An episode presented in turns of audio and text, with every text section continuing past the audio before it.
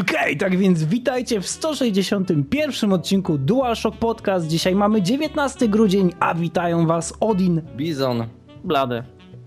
Tematy. I jest ich naprawdę nie tak dużo, chociaż jeden z nich jest bardzo obszerny. Po pierwsze zaczniemy od tego, jakie gry mogliście przeoczyć i niekoniecznie w tym roku, ale o których warto pamiętać, które mogą być naprawdę bardzo innowacyjne czy też ciekawe z różnych względów. Następnie przejdziemy do takich trzech dość obszernych tematów, chociaż już ilościowo znacznie krótszych w porównaniu do tego pierwszego wielkiego spaślaka. Porozmawiamy o Black Flag, czyli co tak naprawdę dzieje się z Assassinem Creedem oraz czy jest on lepszy w stosunku do poprzednich części. Później Splinter Cell Blacklist, czyli co tak naprawdę jest nie tak z Blacklist, czy też może właśnie jest wszystko w porządku i powinniśmy się cieszyć. A na sam koniec Max Payne trzy, czyli po raz kolejny to samo pytanie.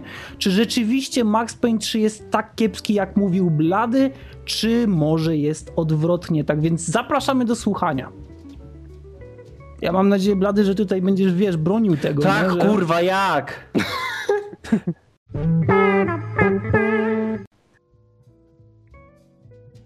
Tak więc zaczynamy nasz ogromny temat o grach, które mogły gdzieś tam zaginąć, mogliśmy o nich nie słyszeć albo po prostu nigdy nie zagrać, a warto.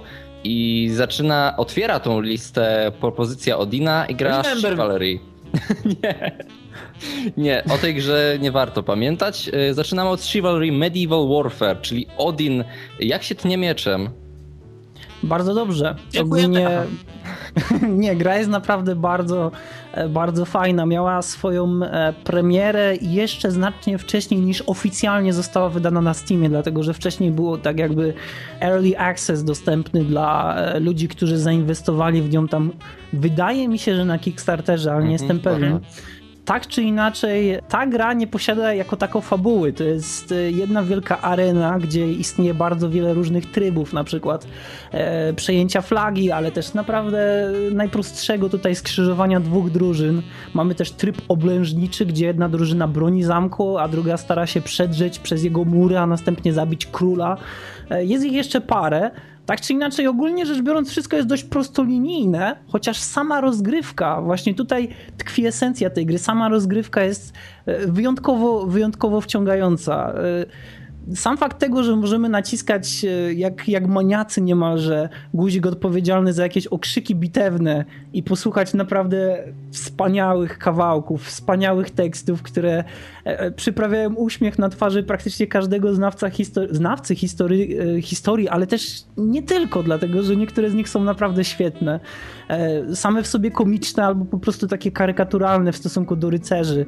I ogólnie sama fizyka też cięć jest, jest bardzo fajna. Nie ma ich może dużo, mamy zwykłe uderzenie, można powiedzieć takie bardziej z boku na bok, takie ciachnięcie, później mamy uderzenie z góry i zwykłe pchnięcie, ale łącznie z tymi wszystkimi różnymi podejściami, jak kiedy można to zastosować, jak można wyprowadzić ten atak, możliwość zepchnięcia bloku jakiegoś naszego oponenta lub na przykład zasymulowania ataku i tak dalej, to tworzy naprawdę dość zgrabny, dość rozbudowany system walki, który tak naprawdę z tego wszystkiego sprawia ogromnie dużo frajdy.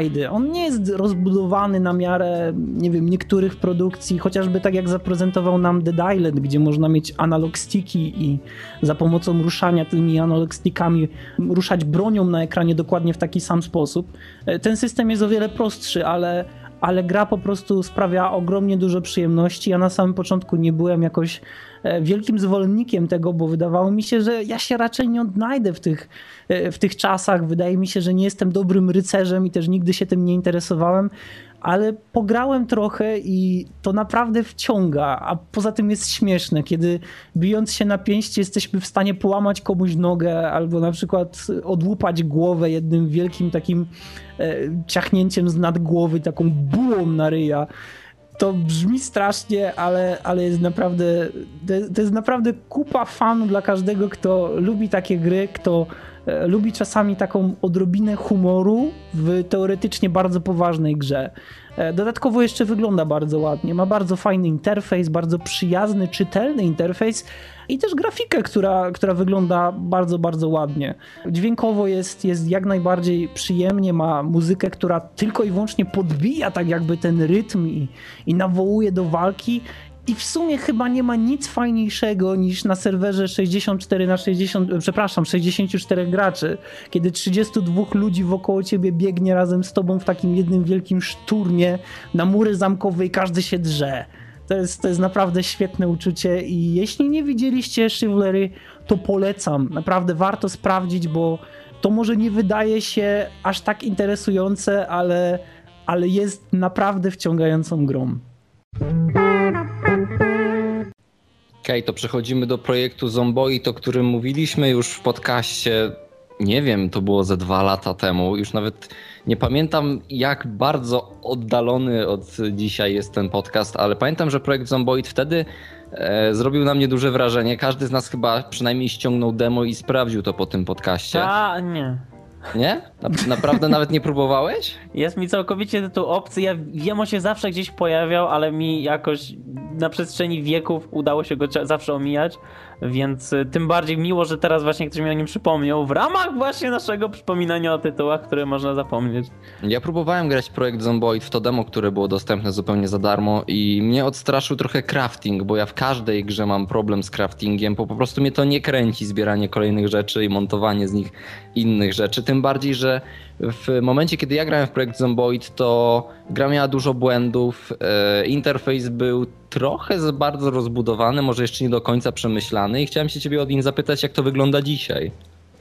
Myślę, że jeśli chodzi o samo zbieranie różnych przedmiotów, to wiele się nie zmieniło, dlatego że nadal trzeba zbierać, nadal trzeba sobie chomikować różne istotne rzeczy, z tym, że jest o wiele trudniej. Ja kiedyś starałem się nagrać dla DualShocka właśnie takie wideo zapoznawcze z Zomboidem, tylko że drugiego dnia umarłem z głodu i no tak naprawdę nie za bardzo, nie za bardzo tutaj było się czym pochwalić.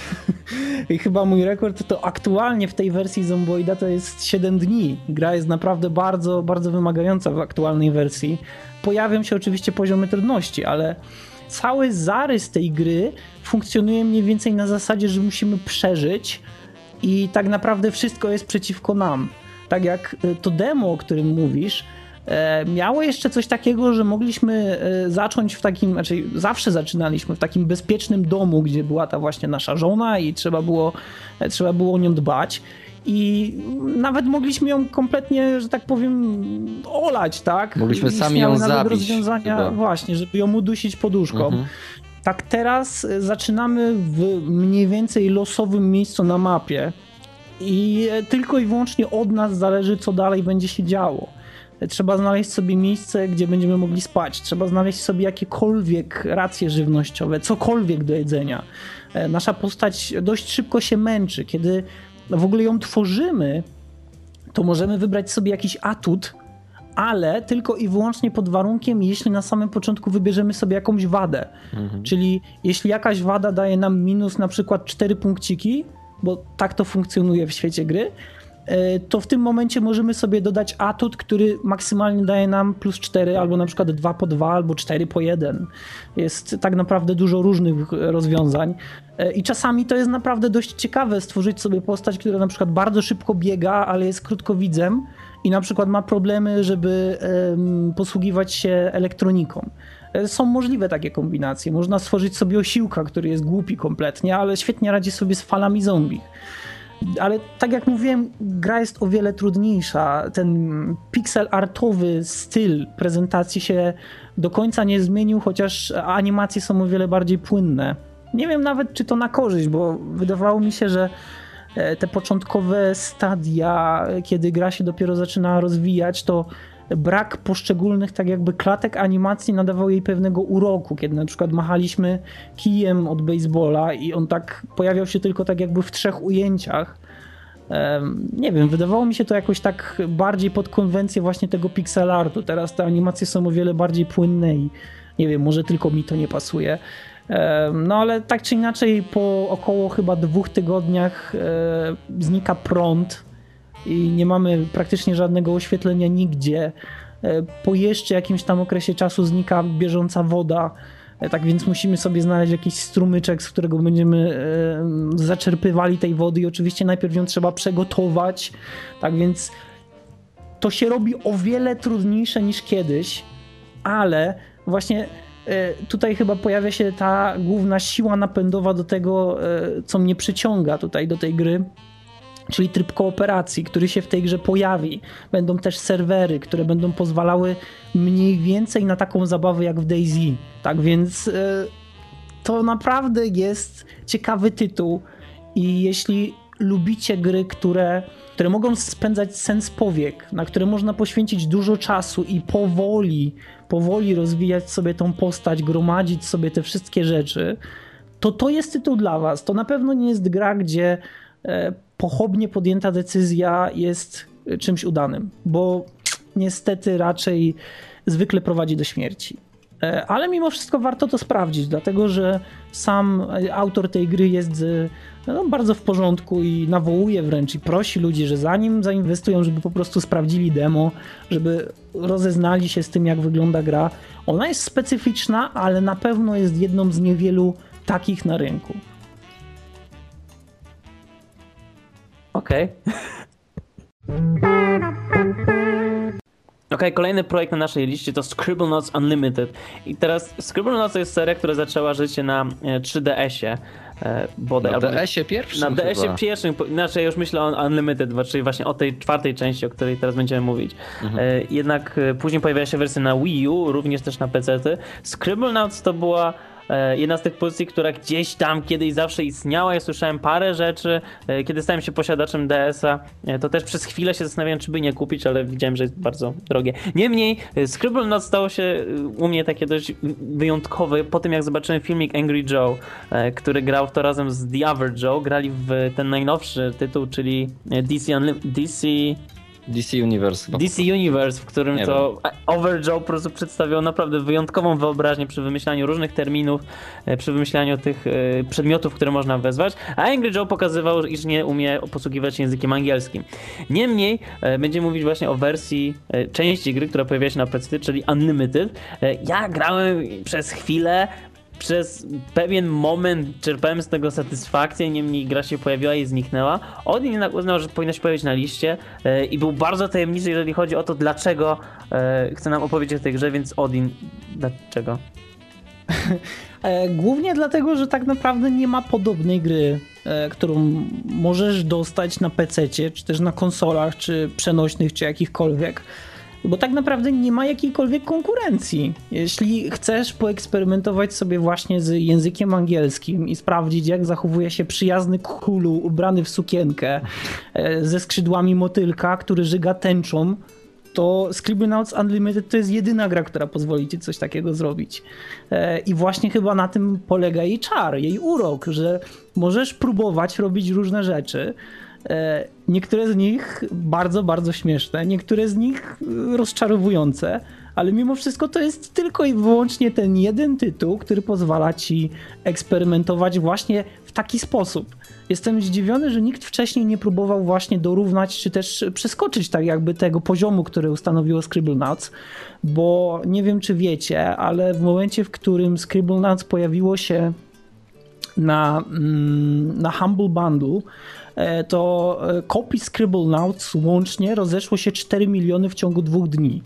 Tak więc to jest dużo, szczególnie, że e, tak naprawdę gra na samym początku nie była, czy też nie cieszyła się jakimś specjalnie dużym zainteresowaniem i widać, że dopiero wtedy, kiedy dostała odpowiednią reklamę, to o, oczywiście w świecie pecetowym została doceniona i widać było po globalnych statystykach na Steamie, że ludzie zaczęli grać w Scribblenauts Unlimited e, i naprawdę zaczynali doceniać tą grę, bo ja na przykład siedziałem ze znajomym na Skype'ie, który jak grał w Scribblenauts Unlimited, to po prostu popłakał się ze śmiechu kilkakrotnie.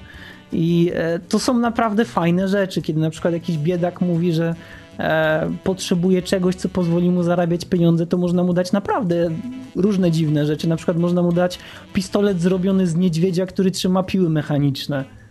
Znaczy okay. Jakaś gra pozwala ci w ogóle coś takiego zrobić, albo kiedy na przykład jakiś naukowiec prosi cię o skonstruowanie dla niego robota, który pozwoli mu odeprzeć armię zombich, to również można mu dać mechanicznego niedźwiedzia z piłami mechanicznymi. Ale też wiele innych rzeczy, na przykład, no nie wiem, no już Cthulhu był, ale powiedzmy jakiś krwiożerczy motylek z zębami od Drakuli. To są rzeczy, które są banalne kompletnie, ale mimo wszystko to jest tak duża odskocznia w stosunku do tego, co robimy na co dzień my jako gracze, my jako recenzenci, że wydaje mi się, że to powinno się właśnie tutaj znaleźć, bo, bo tak naprawdę nie ma innej takiej gry. No. I chyba właśnie na tym to polega. No, ja mam przyjemność z grania w Scribblenauts w tym momencie, kiedy nie wykonuję żadnych zadań, które są w tej grze, bo zazwyczaj no, rozwiązania są dość proste, bo nie jest to gra, która jest dostosowana do gracza, który ma tam, nie wiem, piętnaście czy osiemnaście lat, ale jednak jest skierowana do młodszej widowni, tak przynajmniej mi się wydaje, czy też do młodszego grona odbiorców. Ale fakt, nie ma innej gry, która pozwala ci, nie wiem, odeprzeć atak na zamek, wykorzystując do tego, nie wiem, armię latających, diabolicznych, rażących prądem naleśników. No, nie ma innej gry. I tak jak Odin mówi, eksperymentowanie z różnymi przymiotnikami, bo o ile jeszcze stworzenie tam, nie wiem, latającego, nie wiem, latającej foki to nie jest nic wielkiego, ale kiedy zaczniemy dopisywać do tej foki różne przymiotniki, które zmieniają jej właściwości, to wtedy zaczyna się zabawa przy tym, co możemy stworzyć. Na przykład do każdego zwierzęcia możemy dopisać royal i wtedy pojawia mu się korona i wtedy mamy już królewskiego bociana na przykład. Na przykład mój kumple robi zawsze królewskiego ajonizującego bociana, który po prostu gdzie nie poleci, to razi prądem. Więc... No ja próbowałem wszystkie problemy rozwiązać za pomocą rażącego prądem portugalskiego tancerza, więc... I nie zapominajmy, że na Steamworks jest masa, po prostu ogromne grono ludzi, którzy robią własne rzeczy do Scribblenauts i nie ma problemu, żeby do Scribblenauts dodać sobie czy Kommandora Sheparda, czy Solid Snake'a, czy Portal Guna. Możemy, naprawdę ludzie tworzą tak dużo rzeczy, że ja pewnego razu pościągałem i po prostu bawiłem się, za, patrzyłem jakie właściwości mają te postaci, które właśnie pościągałem.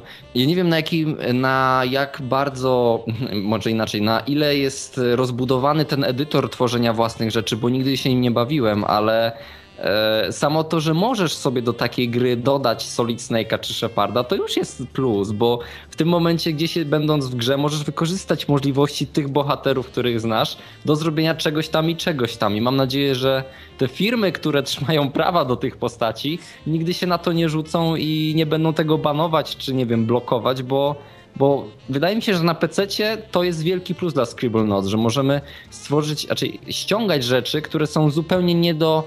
No nie do osiągnięcia na konsolach, czy na D S-ie, czy, czy gdziekolwiek, więc Scribblenauts na pececie jest fajne, ale tak jak mówię, jeżeli chcemy się pobawić, bo kiedy chcemy tą grę przechodzić, to okazuje się, że ona po prostu jest zbyt prosta chyba dla takiego, powiedzmy, dojrzałego gracza.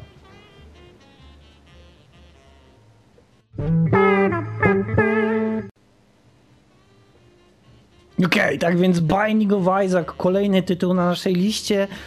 Kolejny tytuł, o którym już w sumie było dość dużo powiedziane i był też nawet, to znaczy, pamiętam, jeden stream. Ale w podcaście mówiliśmy o Binding of Isaac, wydaje mi się, że na stronie były... Arty... Było, tak? Tak, mówiliśmy właśnie o tej podróży do wewnątrz tego, e, historii tego dziecka i jego, powiedzmy, dziwnego spojrzenia na argumentację za pomocą różnych mutacji, części ciała i kolejnych planszy, które są coraz bardziej mordercze. I czy chcesz mieć teraz guza, dzięki któremu będziesz pluł rtęcią?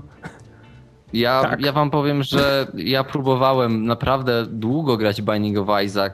Steam ma u mnie nabite pięć godzin, tak jak teraz patrzę. Nie, nie skończyłem tej gry. Do tej pory nie doszedłem do ostatniego tego poziomu. Wiem, że później chyba gra się zapętla, czy coś ten deseń, ale ona jest ta, dla mnie tak trudna i jest tak losowa przy tym, że ja chcę czerpać z niej przyjemność, ale nie potrafię przejść z poziomu, w którym nie potrafię grać tą grę, do momentu, gdzie naprawdę jestem pewny, tak jak to było w F T L-u. Po prostu nie wiem, czy jestem za głupi do niej, nie mam pojęcia. Wiesz co, dziwię się trochę, dlatego że wydawało mi się, że Binding of Isaac ma mniej więcej taką specyfikę swoją, że na samym początku wydaje się dość prosty, później zaczyna być kolosalnie skomplikowany, a im dłużej zaczynasz w niego grać, tym bardziej zaczynasz opanowywać wszystkie te sekrety do poziomu, w którym te nowe postacie, które zaczynają ci się odsłaniać po przejściu gry, są dla ciebie bardziej nie nagrodą, a kolejnym wyzwaniem, żeby jeszcze bardziej sobie tą grę utrudnić. Mhm. E, tak czy inaczej, e, wydaje mi się, że Binding of Isaac jest przykładem gry, którą wiele osób e, nie docenia z punktu widzenia tego, ile czasu można rzeczywiście przy niej spędzić. E, ja szczerze powiedziawszy, byłem przez jakiś czas zaaferowany kompletnie tym, że mój znajomy spędził tam tyle samo, ile ja w Kerbalach, czyli ponad sto godzin. Bo to naprawdę trzeba mieć jednak determinację, żeby grę, która tak naprawdę wygląda dość specyficznie i, i praktycznie używa kilku tych samych kolorów, potraktować tak poważnie, ale dopiero kiedy zacząłem w nią grać, to zauważyłem, że ona naprawdę posiada jakiś taki magnetyczny czynnik, coś narkotycznego w sobie. I wydaje mi się, że jeśli któryś z naszych słuchaczy poszukuje teraz jakiejś gry, która mogłaby mu zapewnić bardzo dużo, no może nie zabawy, dlatego że przy Binding of Isaac można się bardzo zdenerwować, ale bardzo dużo wrażeń, to wydaje mi się, że to jest właśnie gra, w którą powinniście uderzać, bo bardzo często jest tak, i o tym będę jeszcze mówił później, ale bardzo często jest tak, że dziwnym trafem, z racji tego, że wychodzi tak dużo świeżych tytułów i tak dużo e, tytułów, które między sobą konkurują tak ramię w ramię, że ciężko jest zdecydować czy ten, czy ten, że zaczynamy zapominać o tych najmniejszych grach, które robią coś znacznie lepiej. E, I wydaje mi się, że Binding of Isaac jest właśnie jedną z takich gier, gdzie naprawdę, na, nie wiem, możliwość tam zaprzedania duszy diabłu po to, żeby uruchomić pewną abilitkę, która pozwala nam zamienić się praktycznie w zionącego laserem jakiegoś latającego diabła, ale mając tylko jedno serduszko życia, czyli tam powiedzmy dwa uderzenia maksymalnie, to rzeczywiście stawia taki poziom wyzwania, który jest intrygujący dla ludzi, którzy lubią wyzwania. Dla mnie na przykład jest, bo ja lubię sprawdzać, co mogę jeszcze osiągnąć poprzez łączenie tych wszystkich upgrade'ów, które nam wypadają, i właśnie to w tej grze jest właśnie takie interesujące, że mamy te upgrade'y, które wypadają nam losowo, tak samo zresztą jak tworzą się losowo plansze, i każde kolejne przejście Binding of Isaac jest zupełnie inne. Tak, jedno może być bardzo łatwe, a drugie może być cholernie trudne, i właśnie czasem mi się tak udaje przejść parę tych poziomów, jestem już z siebie dumny i gdzieś tam ginę po którymś tam, którymś tam razie, a czasem ginę na pierwszym bossie, bo zwyczajnie na pierwszej planszy już dzieje się coś takiego, że no nie daje rady. To jest tak Ale... trochę jak z Sword of the Stars the Pit, ja nie wiem, czy mieliśmy okazję rozmawiać o tej grze. Wydaje mi się, że ty mówiłeś coś o tym, ale... To jest taki mały dungeon crawler, w którym e, mamy też taką prostą grafiką i trochę przypomina właśnie Binding of Isaac, e, ale właśnie też wychodzi z założenia, że i tak zginiesz, e, i tak będę nieuczciwy przy losowaniu itemów, i czasem to, co byś potrzebował przy poprzednim przejściu, masz non-stop, czyli masz mnóstwo je- jakiegoś innego przedmiotu czy amunicji do broni, której nie masz, a przy kolejnym przechodzeniu już czegoś ci brakuje i giniesz po dziesięciu minutach, więc e, pod tym względem te gry mogą dawać tyle samo radości i satysfakcji, co też frustracji i nerwów. One. I tym samym przechodzimy do gry, którą zaproponował na tą listę Blady, czyli Thomas Was Alone. Thomas Was Alone, ja wspominałem sto lat temu, ponieważ to była jedna z pierwszych gier, które ściągnąłem z PlayStation Plus, kiedy dostałem dostęp do tych gier z tego pakietu, powiedzmy za darmo, a przecież nic nie jest za darmo. I Thomas Was Alone pojawił się na tej liście, żeby nie było, że Blady nie gra w ogóle w indyki.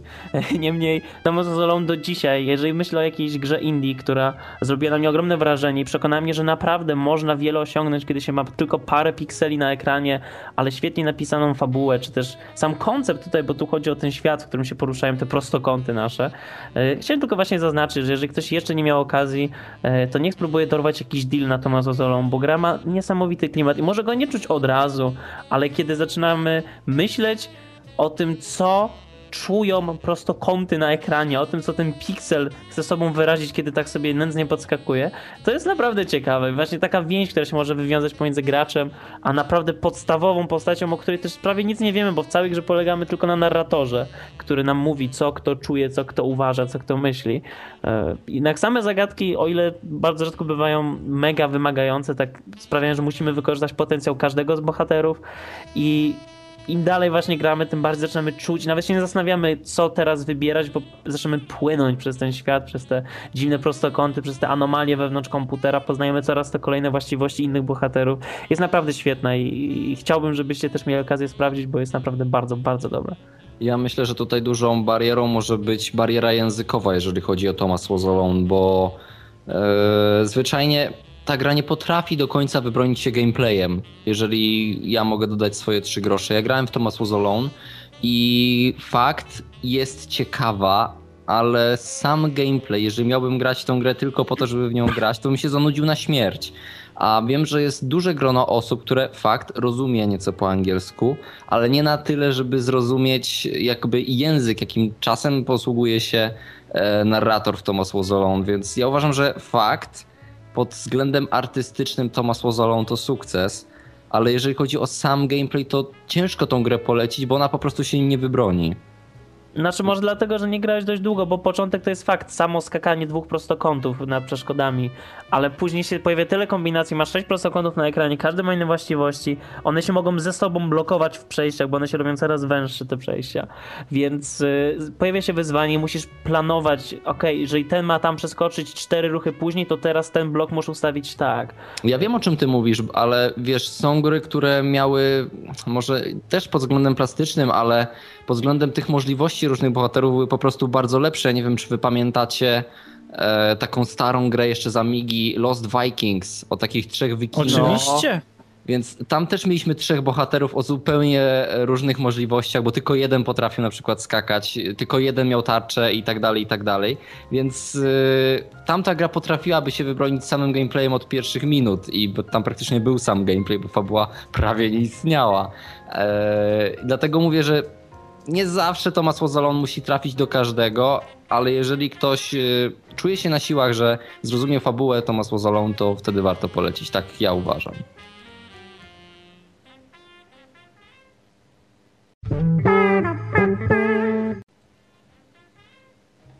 No i skoro ja skończyłem ten temat, to może zacznę też kolejny, bo widzę, że nikt się nie kwapi, żeby to zacząć.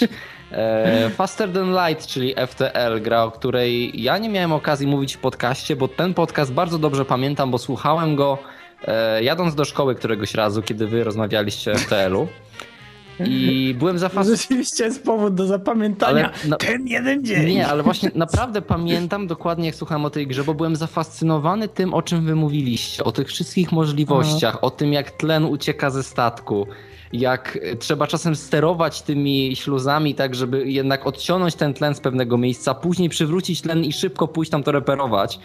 Eee, myślałem sobie, super, to brzmi genialnie, ale to będzie zbyt skomplikowane, żebym to kiedykolwiek pojął. I pojąłem.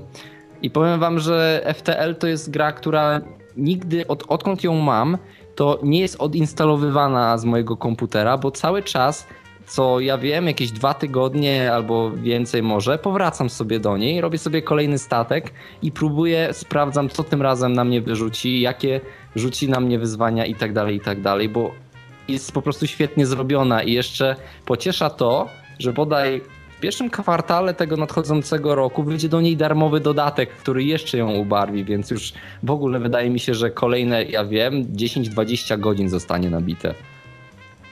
No to jest naprawdę bardzo wciągająca gra, szczególnie przy pierwszym podejściu ona ma ten czynnik uzależniający mocno rozwinięty. Ja pamiętam, kiedy ja po raz pierwszy zagrałem w F T L-a, to, to były jeszcze czasy, jak mój laptop miał baterię działającą, to ta bateria się wielokrotnie rozładowywała, dlatego że ja właśnie podłączałem go do, do, do, do gniazdka, on się ładował, grałem, grałem, potem go odłączałem i, i za chwilę znowu się wyładowywał i, i mniej więcej tak to się ciągnęło przez jakiś czas. I do tej pory pamiętam, że przepięknym dodatkiem do tego wszystkiego był huczący silnik tego małego wentylatorka w moim, w moim laptopie, który tylko i wyłącznie podkreślał to, że w statku istnieją komory i że trzeba jednak walczyć o ten tlen. To jest naprawdę bardzo, bardzo fajna gra, bardzo malutka, bo waży chyba jakieś pięćdziesiąt megabajtów, więc też nic dziwnego, że nie warto je odinstalowywać.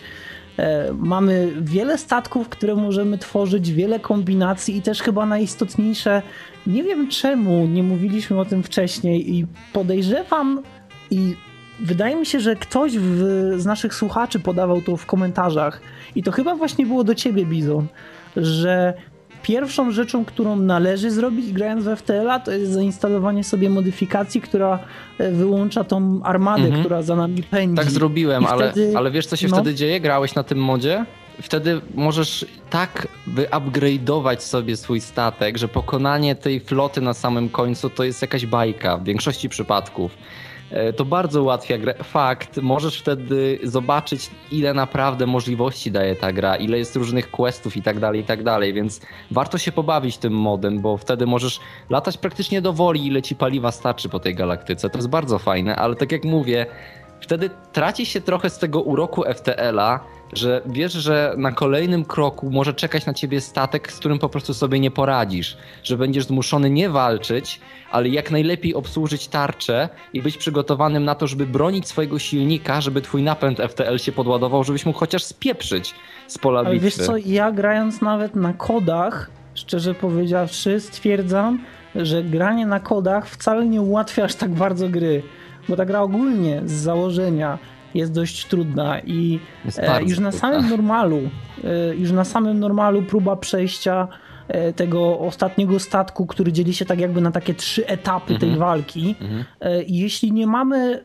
zrobionej e, taktyki, która jest na tyle e, ładnie pocięta, że idealnie wpasuje się w aktualną sytuację, to nawet z maksymalnie wyekwipowanym statkiem to będzie walka o życie. Jasne. Naprawdę. Mhm. Jak dla mnie y, jest najważniejsze chyba jest to, żeby mieć wysokie tarcze i stealth na pokładzie, dlatego pierwszym statkiem, którym w ogóle udało mi się ukończyć grę, to był ten stealth cruiser, którego wymaksowałem praktycznie tak mocno jak się dało i tak on, on ukończył grę, nazywał, ten statek nazywał się Stealthy Bastard.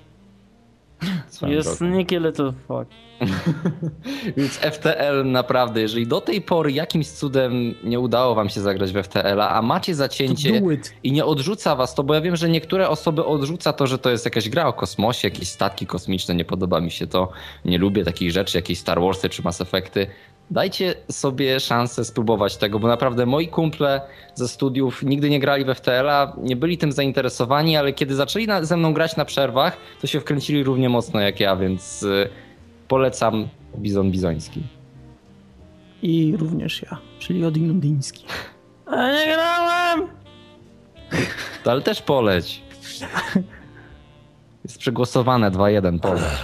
Blady sprawdź, o może w ten sposób, blady sprawdź F T L-a, naprawdę. Jeśli polubiłeś Thomasa Was Alone, to... tak, widzę myślę... bezpośredni związek. No. Nie, bo jeśli nie przeraża cię minimalistyczna grafika, to usłyszysz tą muzykę, zobaczysz o, te ładne kolorki. Ta gra naprawdę wizualnie jest w cudzysłowie apetyczna, a gameplayowo naprawdę, naprawdę rozbudowana, więc nie wiem, ja na przykład to sobie przypominam, to kiedy starałem się być dobrym kapitanem Shepardem i odpowiadać na każdą prośbę o pomoc w galaktyce. I potem zacząłem grać w F T L-a i stwierdziłem nie, nie. W F T L-u to się może źle skończyć, kiedy nagle okazuje się, że trzy mantisy ci wchodzą na pokład i zabijają całą załogę. Padam. Koniec gry.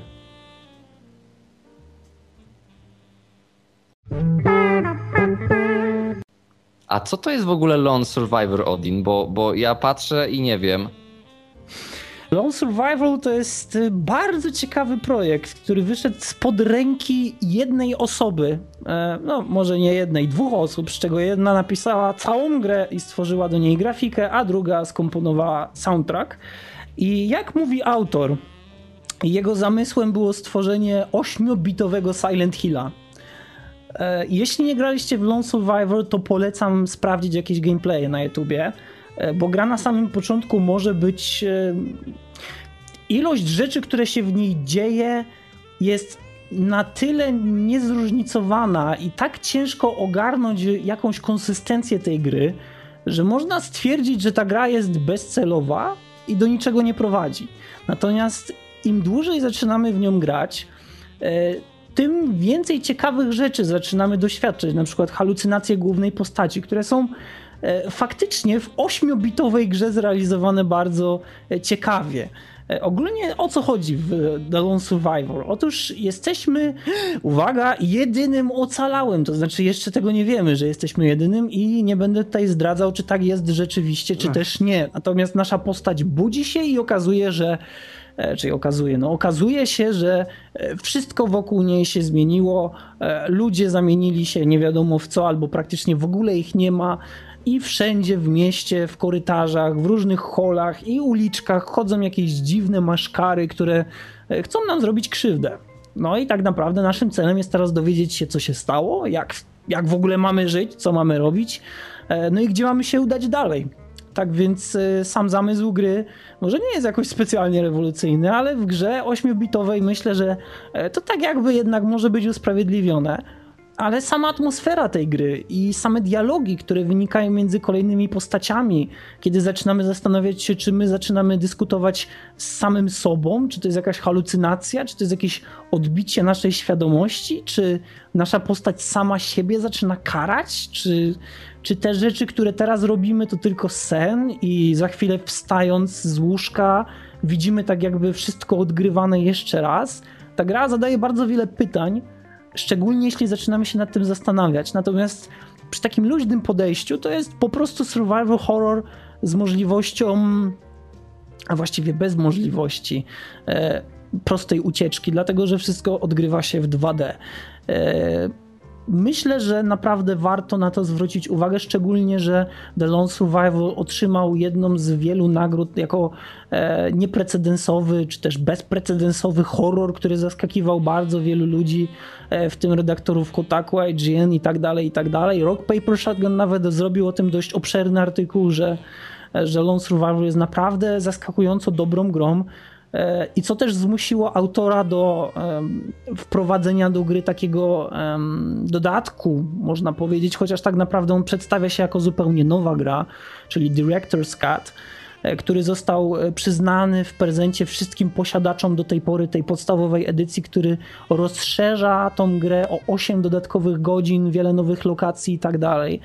Tak więc jeśli wyobrazicie sobie, że to jest ośmiobitowa gra na miarę powiedzmy F T L-a i sam dodatek to jest osiem godzin fabuły dodatkowe, kiedy ta gra naprawdę jest dość rozbudowana i ma naprawdę interesujące dialogi, te halucynacje, które widzi nasza postać i to, kiedy zaczyna odkrywać powoli na przykład mapę hotelu, w którym jest i zaczyna znajdować różne klucze i potem zaczyna przyporządkowywać to wszystko i zaczyna się taki większy, głębszy obraz tego, co mogło się dziać wcześniej przed nami układać, to ona naprawdę zaskakuje i to bardzo, bardzo pozytywnie. Ja byłem bardzo mocno zaskoczony tym Lone Survivor. Pamiętam, że zwróciłem uwagę Mroka do tej gry. Mroku chyba, wydaje mi się, że chyba grał właśnie w to.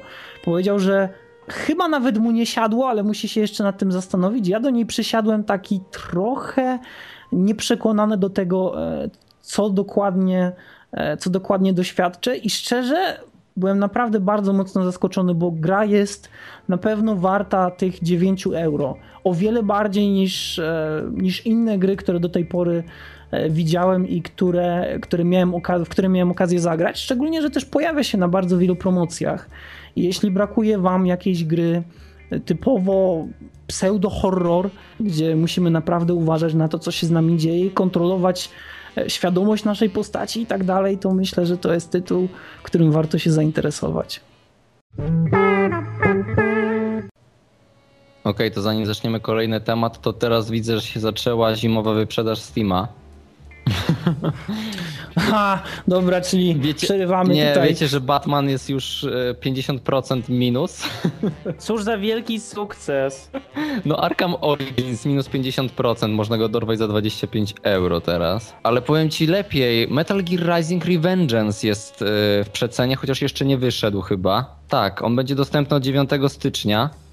Za trzynaście zylska. Za, trzy, za trzynaście euro. Ale czemu mia- mielibyście w to grać? Ja to mam i to nie, to nie No to dobra, nie działa. Ale wiesz, ale gra, która dopiero co wychodzi, już promocji fajnie, nie? Dobra, whatever. Uh, let's do this. Okej! Czyli z cyklu Bizon bardzo chce przekonać Bladego do małej gry, Blady stwierdza, aha, fajny i nigdy nie wraca, czyli Gunpoint. Gra, którą naprawdę Bizon... Bizon? Tak? No, puścił mi... A to nie było tak, że ja y, się... No ale Bizon poszedł do tego stopnia, że mi wręcz wtykał laptop, zatwarzoną grą w twarz i mówi Blady, patrz. A to dobrze robił, to bardzo dobrze robił. A ja mówiłem, dobrze, widzę, cieszę się, zupę, wiem, Krzysiu. To I... było tak, Blady, ty grałeś w końcu w Gunpoint? Nie, ja ci to pokażę, ale dobrze, więc Bizon odpala laptopa o, i... O, o, o, o, przepraszam, F T L, zimowa promocja Steama, może zostać przeceniony do trzy euro czterdzieści centów. Fajnie. Czeka, masz stanieje. Może ktoś się chapnie, okej. Okay. Ale wiesz, że jak ten podcast wyjdzie, to to już będzie stary news pewnie. Ale... Ale może. Ale co z tego? Tak wiem, dobra. No yy, tak, Blady, próbowałem przekonać się do Gunpointa i co? I, i stwierdziłem, że dobrze. Niemniej gra wyglądała w porządku, ale ja chyba jestem przesycony trochę stealthem, a jednocześnie ciągle odpalam kolejne gry, w których się trzeba skradać. Yy, I teraz jak jeszcze... Jakiś, no chciałem powiedzieć świeżo, trzy miesiące później yy, wysłałeś mi Mark of the Ninja, to też stwierdzam, że dobrze, skradanki w widoku z drugiej, z drugiej osoby, tak, znaczy dwa D, przepraszam, mogą działać i Gunpoint ma ten swój klimat, ma ten swój humor, ma te super spodnie do skakania i hakowanie, tak mnie jakoś na dłużej nie chwycił, jednak wiem, że e, e, chcieliście porozmawiać o tym tytule, choćby dlatego, że główny bohater chodzi w, w ślicznym kapeluszu i ma płaszcz, więc... I super rajdki. E, to może ja tutaj... E, tak, od i ty przejmij, bo ja ten, ja grałem w demo Gunpointa i jeszcze cały czas czekam z zakupem, bo zwyczajnie wystrzelałem się z kasy teraz i nawet jakby był na promocji, to raczej go nie chapnę, więc powiedz mi coś o pełnej grze, bo ode mnie już wspominaliśmy kiedyś w podcaście. A więc tak, mamy edytor level, mamy edytor leveli. Tak więc jest bardzo dużo leveli, które można ściągnąć z oficjalnej strony i zarzucić przed siebie naprawdę poważne wyzwanie. Natomiast sam tryb fabularny też jest w miarę ciekawy. Co prawda bardzo krótki, ale na pewno przepełniony czarnym humorem, który zresztą uwielbiam.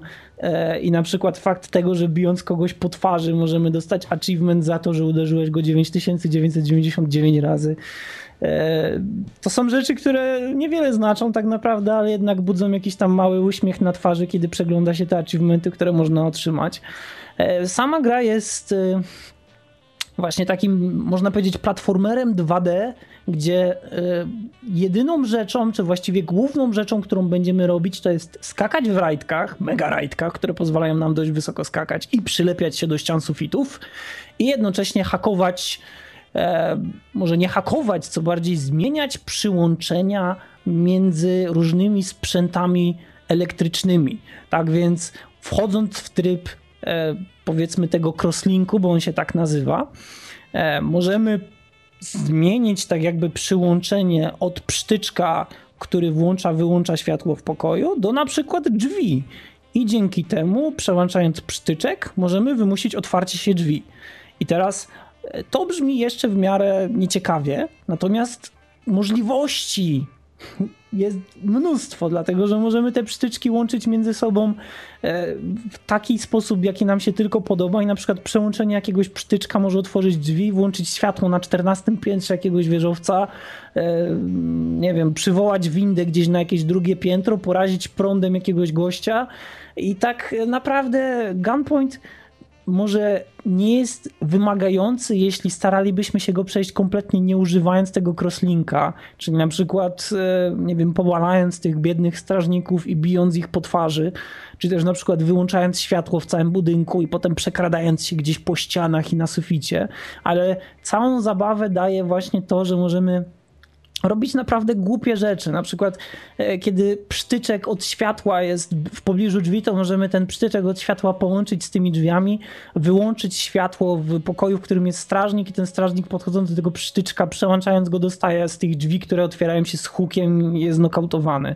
I takich przykładów można mnożyć, dlatego że e, no nie wiem, oni mogą wzajemnie na siebie spadać, mogą na przykład, nie wiem, strzelać do siebie w kompletnej ciemności e, i tak naprawdę ta gra daje nam wyzwanie logiczne, które samo w sobie nie jest rozbudowane, ale liczba możliwości, na które możemy przejść niektóre levele, daje naprawdę bardzo dużo przyjemności i też gra ocenia nasze zachowanie, to co robimy, tak więc jeśli na przykład nikt nas nie widział, to wtedy dostajemy ocenę ninja, jeśli mamy zero hałasu, no to wtedy, nie wiem, master ninja, czy jakiekolwiek tam są oceny, już sporo minęło czasu od kiedy grałem, ale właśnie jest to fajne, że jednak gra docenia to, w jaki sposób rozwiązujemy te kolejne misje i też mamy ten tryb fabularny, który angażuje nas w bardzo śmieszne rozmowy, gdzie możemy podawać się za różnych ludzi, gdzie możemy okłamywać różnych ludzi, gdzie możemy drwić z naszych klientów, którzy proszą nas na przykład o odzyskanie jakiejś taśmy z nagraniami, czy,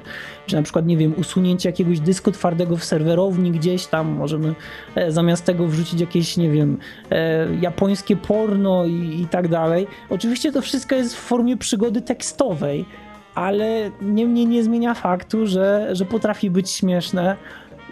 No i tak naprawdę to jest mała gierka, która ma swoje gorące, duże grono fanów i myślę, że może być przeoczona przez bardzo wiele ludzi, chociażby z tego powodu, że niewiele się o niej mówi, a, a daje naprawdę bardzo fajne doświadczenie, które jest dodatkowo narracyjne w trybie fabularnym, bo pod sam koniec, zważywszy na to, co zrobiliśmy do tej pory, możemy wypełnić tak jakby ten swój pamiętnik, który jest szeregiem takich ustalonych zwrotów, które wynikają tak jakby z decyzji, które podjęliśmy wcześniej i to wrzuca się na tą stronę główną gry, gdzie możemy to wszystko przeczytać, no i tak popaść w zadumę, kiedy na przykład pojawiają się teksty w stylu, że te paręnaście strzałów, które oddałem, przerwały głuchą ciszę, a jedynie uderzające o ziemię łuski po nabojach rozbijały kompletnie basowy dźwięk kolejnych wystrzałów. I na przykład kolejna linijka to jest i potem wróciłem nażreć się pizzy i popić mlekiem. To są takie rzeczy, które oczywiście w pełnej grze są o wiele fajniejsze niż ja tutaj staram się to jakoś przypomnieć. Ale tak naprawdę to tworzy taki fajny wizerunek tej gierki. Ja cieszę się, że Bizonowi się spodobała i mam nadzieję, że ty, Blady, też na to zerkniesz, bo może ta gra nie jest dla każdego pod względem właśnie tego, że jest tym takim, no nie wiem, logicznym, logicznym zbiorem zagadek, ale na pewno stawianie sobie wyzwań kolejnych między różnymi graczami, czy ściąganie tych leveli, które potencjalnie mogą się wydawać nie do przejścia, to daje naprawdę dużo frajdy i też muzyka w tej grze jest świetna, naprawdę ten jazzowy klimat, praktycznie zawsze padający deszcz, ta ciemna taka noc i to miasto w tle, które rozświetlają neony samochodów i różne reklamy, naprawdę stwarza bardzo, bardzo fajne wrażenie i myślę, że autor tutaj jednak zasługuje na, na pochwały, bo udało mu się nawet stworzyć taki klimat noir, który, który rzadko się pojawia w grach.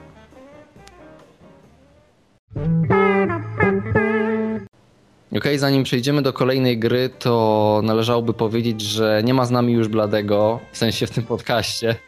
Eee, Blady się gorzej poczuł i uznał, że po prostu nie czuje się na siłach, żeby dalej nagrywać ten podcast. Bardzo nam szkoda, także no trudno, będziemy kontynuować ten podcast bez niego i obetniemy też listę tematów, bo nie chcemy mówić bez niego o Black Flag czy o Splinter Cellu, więc z, z dużych tematów na koniec zostanie nam tylko Max Payne.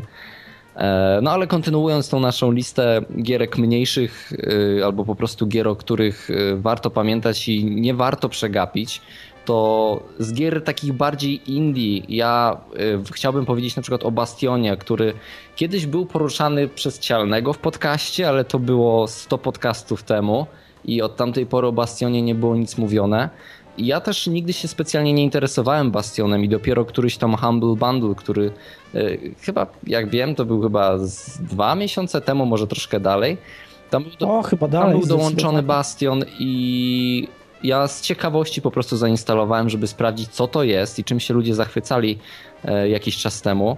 Jestem zaskoczony tym, że gra tak prosta u podstaw, jeżeli chodzi o gameplay, potrafi tak bardzo wciągnąć i dodatkowo potrafi tak mocno poruszyć raz, że prostą fabułą, dwa, bajeczną oprawą graficzną i trzy, soundtrackiem, którego słucham bez końca po prostu. Yy, nie wiem tak naprawdę, dlaczego Bastion tak mocno mnie wciąga. Ja nie jestem amatorem... Narracja. Też, po części na pewno, ale ja na przykład nie jestem amatorem gier w stylu Diablo, takich chodzonych slasherów z góry, a Bastion do podobnego grona gier się zalicza. Nie jest to może do końca Diabloid, ale posiada wiele elementów Diabloid. Ale posiada wiele elementów takich, które można by przypisać do tego typu gier. Niemniej to, jak ta gra wygląda, porusza się, jakie mamy różne możliwości dostosowywania swojego ekwipunku również i tego, jak nasza postać, jakie ma mieć profity, jakie rzeczy, które czasem spychają ją w dół, ale dodają nam właśnie, nie wiem, czy szybkość, czy moc naszego ataku. Gameplay po prostu mnie wciąga, a do tego dochodzi fabuła, która wydaje się bardzo prosta i odkrywanie jej tak jakby na początku wydaje się ciekawe tylko dzięki temu narratorowi, który w tym swoim głębokim głosem opowiada, co się dzieje na ekranie i opowiada nam historię tego, co przydarzyło się w tym świecie. Ale kiedy się w to zagłębimy, kiedy zaczniemy tam robić takie specjalne poziomy, bo nie wiem, czy do tego doszedłeś, Odin, ale w pewnym momencie w Bastionie odblokowujesz specjalne są, tak, poziomy tak, tak zwanych takie snów, gdzie rozgrywasz bodaj dwadzieścia fal, dwadzieścia fal przeciwników pokonujesz i po każdej fali dostajesz informacje na temat jednej postaci, którą masz tam w grze.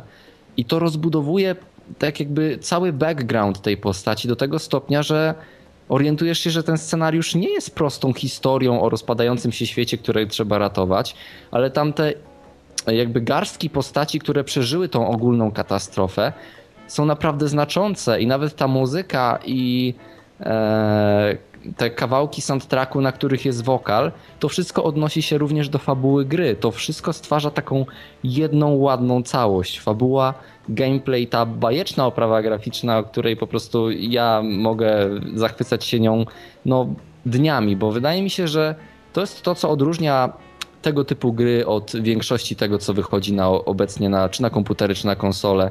Ładnie zrobiona grafika dwa D przetrwa każdą generację konsol i niezależnie czy odpalimy tą grę za pięć czy dziesięć lat, ona nadal będzie wyglądać równie dobrze, jak wyglądała w czasie premiery i no Bastion jest magiczny i tyle chcę powiedzieć od siebie. Jeżeli ktoś nie grał jeszcze, to niech da szansę, bo nie ma i drugiej takiej gry moim zdaniem.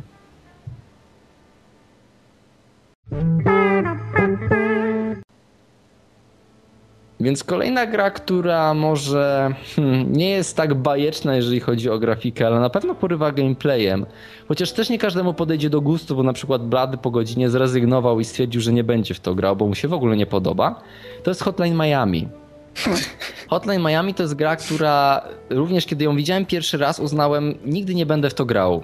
Ona jest specyficzna. Ja po, wiesz co, jak ja na nią popatrzyłem pierwszy raz, to było bodaj e, filmik Total Biscuit. On robi te filmiki, gdzie tam robi parę pierwszych minut z gry. W T F, tak, tak. I kiedy patrzyłem, jak Total Biscuit się męczy w tej grze, kiedy cały czas ginie, to myślałem sobie, to nie jest na pewno gra dla mnie, ale kiedy właśnie trafiła się w bundlu, zacząłem w nią grać, uznałem, że jest coś uzależniającego w tym, jak jest stworzona ta gra, bo ona tworzy coś takiego jak Super Meat Boy, czyli poziomy są dość krótkie i ginąc nie musimy przeczekiwać żadnego loadingu ani nic, czyli nawet jeżeli wyczyścimy cały pokój i giniemy od ostatniego przeciwnika, to zostajemy zrespawnowani w ciągu milisekundy i możemy próbować jeszcze raz.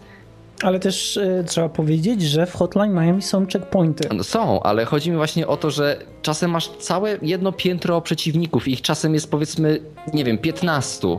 I ten piętnasty przeciwnik cię ubija, ty wciskasz R, zaczynasz od początku i chcesz spróbować i jeszcze raz, i jeszcze raz. I chcesz może zmienić trochę taktykę, bo też ludzie mogą myśleć, że Hotline Miami to jest gra prosta, brutalna i w niej nie trzeba myśleć.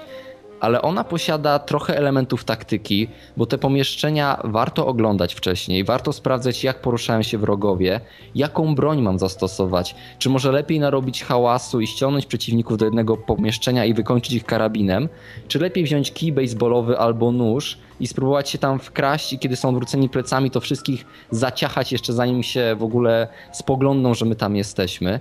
To jest naprawdę rozbudowana gra i kiedy zaczniemy się w nią wdrażać, odblokowywać nowe maski, które również dają nam różne, naprawdę przeróżne możliwości, bo jest chociażby maska pozwalająca odbierać broń wrogom, także podchodzimy do niego i automatycznie mu ją odbieramy, albo e, mamy maskę, która wytłumia nam każdą broń w grze, co wydaje się, że uproszcza grę, ale z drugiej strony chcemy korzystać z innych masek, które mają inne możliwości. Taka arcade'owość tej gry i sama frajda, jaka płynie z gameplayu, sprawia, że po prostu chcesz to cały czas grać. I dodajmy do tego, że jest tam również ponadczasowy soundtrack. Tak jak mówię, że z Bastionu soundtrack leci cały czas, tak samo zamieniam go sobie raz na jakiś czas z Hotline Miami i mogę go słuchać bez końca, bo chociaż nie jestem fanem muzyki elektronicznej specjalnie i tego typu kawałki zazwyczaj mnie odrzucały, to to jak one wpływają na gameplay, jak napędzają cię do jednak powtórnego grania, jak czasem rytmicznie zaczynasz dopasowywać swoje działania w grze z muzyką, to wpędza cię w taki trochę trans. Ja wiem, że to trochę dziwnie brzmi może, ale ja grając Hotline Miami wpadam trochę w taki trans. Star- staram się słuchać na tyle w tą muzykę, żeby do niej też dopasowywać to, co się dzieje na ekranie. A dzieje się zawsze dużo, więc o Hotline Miami się mówi bardzo dużo w internecie, więc sądzę, że jest raczej mały odsetek ludzi, którzy nigdy nie widzieli Hotline Miami, ale jest duży odsetek ludzi, którzy się boi na przykład nią zagrać, tak jak ja na początku, myśląc, że jest zbyt trudna albo to, że ginąc raz po raz będą się czuli źle, będą się czuli wkurzeni i nie będą chcieli do tego wracać. Ale na tym, podobnie jak w Binding of Isaac czy w Super Meat Boyu, polega cała frajda z gry, że każda śmierć czegoś nas uczy i po każdej śmierci chcemy próbować jeszcze raz i zrobić to w trochę inny sposób. I ja ze swojej strony nie mogę się doczekać sequela i jeżeli wyjdzie, myślę, że to będzie... E- kupione w pierwszy dzień od razu po premierze, może w preorderze, jeszcze zobaczę, bo po prostu bardzo dawno już nie miałem takiej frajdy ze zwykłego grania i nabijania punktów w jakiejś grze. To jest coś, co ostatni raz robiłem chyba w czasach Nintendo i wrócić sobie do takiego stylu rozgrywki, który jest oderwany zupełnie od tego, co jest we wszystkich tych grach typu Assassin's Creed czy jakieś większe tytuły. To jest odświeżające i myślę, że bardzo fajne. Nie wiem, jak ty się na to zapatrujesz. Zgadzam się jak najbardziej. Co do soundtracków w stu procentach, dlatego że pamiętasz, jak cię prosiłem o to, czy mógłbyś skołować dla mnie jakoś soundtrack i okazało się, że można, dlatego że kupując grę możemy tak jakby wręczyć komuś link do soundtracku znaczy, oryginalnego. Tak, bo możesz, grę możesz kupić na Steamie razem z soundtrackiem, jak dobrze się orientuję. Mhm. I ona naprawdę potrafi zapaść w pamięć, niemniej tak jak się ze wszystkim zgadzam, co tutaj powiedziałeś, tak trzeba jeszcze zauważyć, że jest cholernie trudna i e, naprawdę są takie momenty, kiedy człowiek może sobie powiedzieć, no jasna cholera, co ja mam zrobić tutaj, żeby, żeby to się udało, mhm. ale mimo wszystko nadal pozostaje właśnie ten zmysł taktyczny, gdzie e, zaczynamy sobie kombinować, że najpierw strzelę, ci kolesie przyjdą, ci będą czekać i wtedy odwrócę ich uwagę, rzucając na przykład coś tam. To naprawdę jest ciekawa gra, która posiada właśnie tą głębszą specyfikę, to podejście, które my musimy modyfikować, bo czasami nawet posiadanie noża jest o wiele lepszym rozwiązaniem niż posiadanie karabinu mm-hmm. albo shotguna. Ale to wszystko oczywiście zależy od sytuacji, tak więc to jest niewielka gierka, ale ona na pewno zapełnia pewną niszę, dlatego że takich gier na P C jest bardzo niewiele.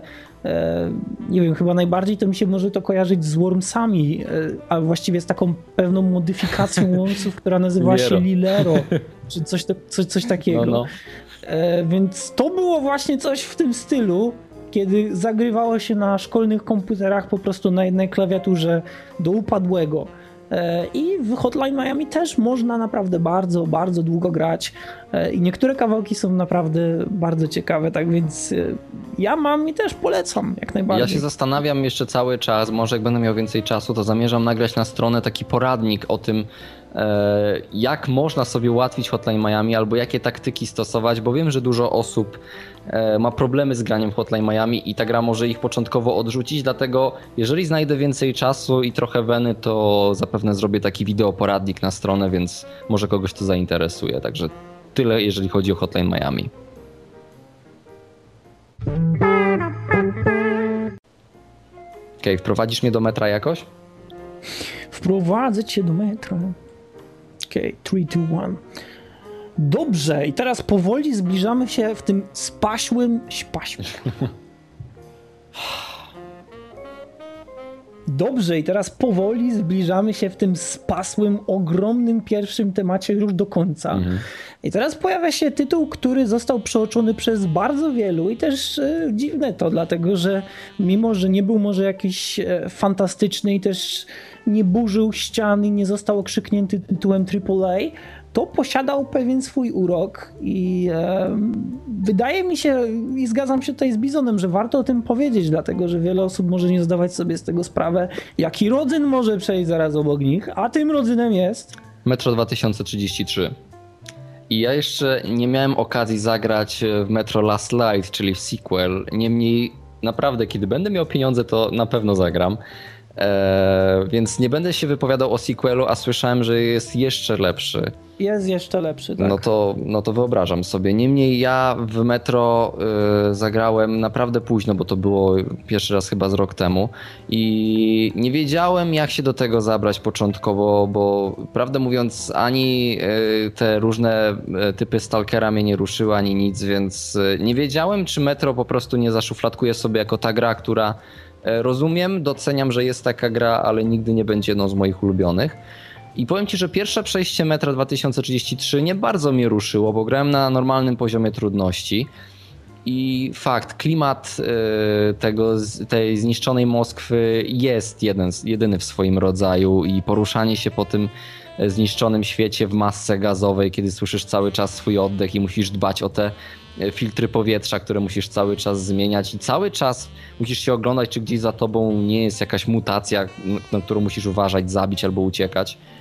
To jest jedyne w swoim rodzaju, ale ta gra nie jest tak dobra na normalnym poziomie trudności, jaka może być, kiedy odpalisz ten największy z możliwych, znaczy najtrudniejszy z możliwych poziomów. Ale też potrafi być wyjątkowo denerwująca. Ja wiem, że będziesz mówił o niej bardzo wiele dobrego, ale przeciwnicy, którzy trafiają z poniekąd prawie że niemożliwych wiem. kątów. I... Wiem. To nie jest tak, że Metro to jest idealna gra i tak jak mówię, granie na tym podstawowym poziomie trudności jest denerwujące też między innymi dlatego, że strzelaniny z przeciwnikami są cholernie trudne i to właśnie z tego względu, że oni potrafią nas trafiać z naprawdę dalekich odległości, gdzie my nawet nie możemy ich wypatrzeć jeszcze, żeby zasadzić im headshota. I naprawia to trochę właśnie ten największy poziom trudności, gdzie zarówno my, jak i przeciwnicy możemy zginąć po jednym czy dwóch strzałach. I to nie byłoby tak dobre, gdyby właśnie nie ten balans, że to samo jest w odniesieniu do naszych przeciwników. Ale nie tylko to, bo wtedy gra odbiera nam również kompletnie interfejs.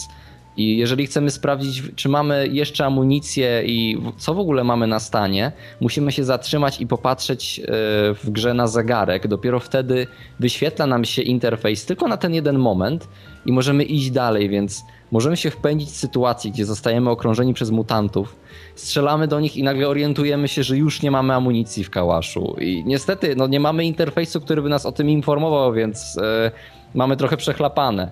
Ale klimat, który się wtedy tworzy, kiedy my wiemy, że e, przekradając się przez to miasto możemy zginąć od jednego strzału, ale my też mamy tą przewagę, że zarówno przeciwnicy ludzcy, jak i mutanci mają e, zmniejszoną odporność, to sprawia, że gra staje się niejako trochę bardziej realistyczna, wymusza też bardziej taktyki e, te do skradania się, a nie jednak strzelanie.